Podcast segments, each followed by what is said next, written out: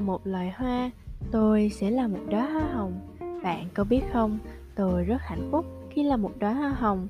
Hàng ngày tôi thức dậy vào lúc sáng sớm, đón những tia nắng lung linh tràn đầy ấm áp của ánh mặt trời.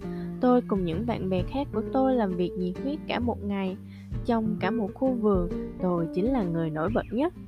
Có thể nhiều người ghen tị với tôi và bảo tôi khoa trường quá mức.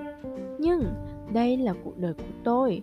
Tôi muốn sống hết mình mà không phải hối tiếc gì cả.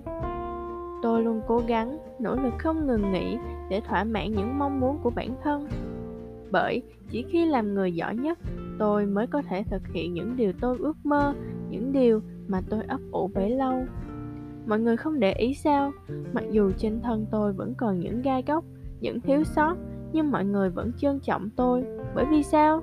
Bởi vì tôi đã thực sự đem cả tấm lòng và nhiệt huyết cả đời để thay đổi bản thân, trở thành phiên bản tốt nhất của chính bản thân tôi.